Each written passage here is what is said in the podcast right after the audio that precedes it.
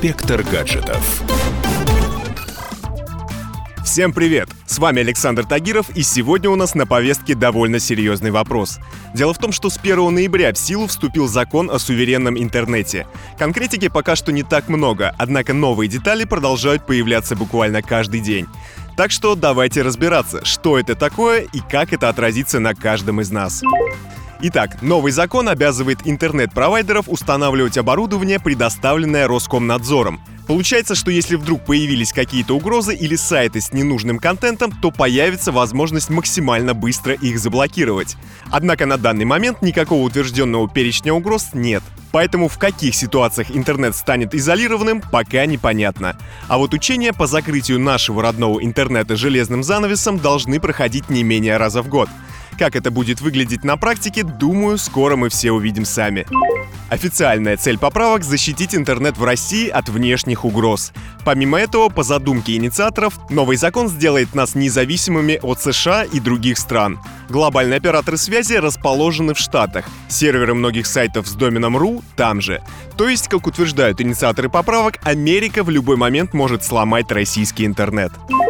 Но что мы имеем на данный момент? Для внедрения новой технологии есть несколько существенных помех. Во-первых, страна не готова технически. Есть информация, что на установку оборудования по всей стране потребуется около года. Во-вторых, нет гарантий, что подзаконные акты будут приняты в том виде, в каком мы видим их сейчас. Примечательно, что еще до вступления закона о суверенном интернете в силу Роскомнадзор закупил, установил и провел тестирование всего необходимого оборудования в Уральском федеральном округе.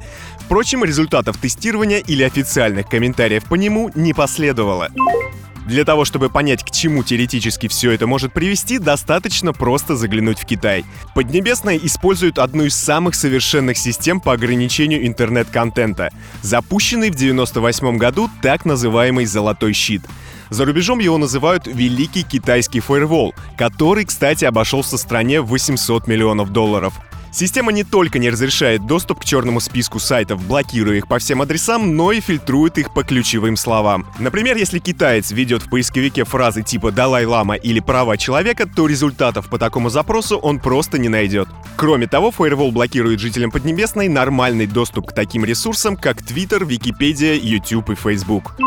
Как бы то ни было, искренне надеюсь, что у нас до такого не дойдет. На этом у меня все. С вами был Александр Тагиров. И до встречи в нашем высокотехнологичном будущем. Пока. Инспектор гаджетов.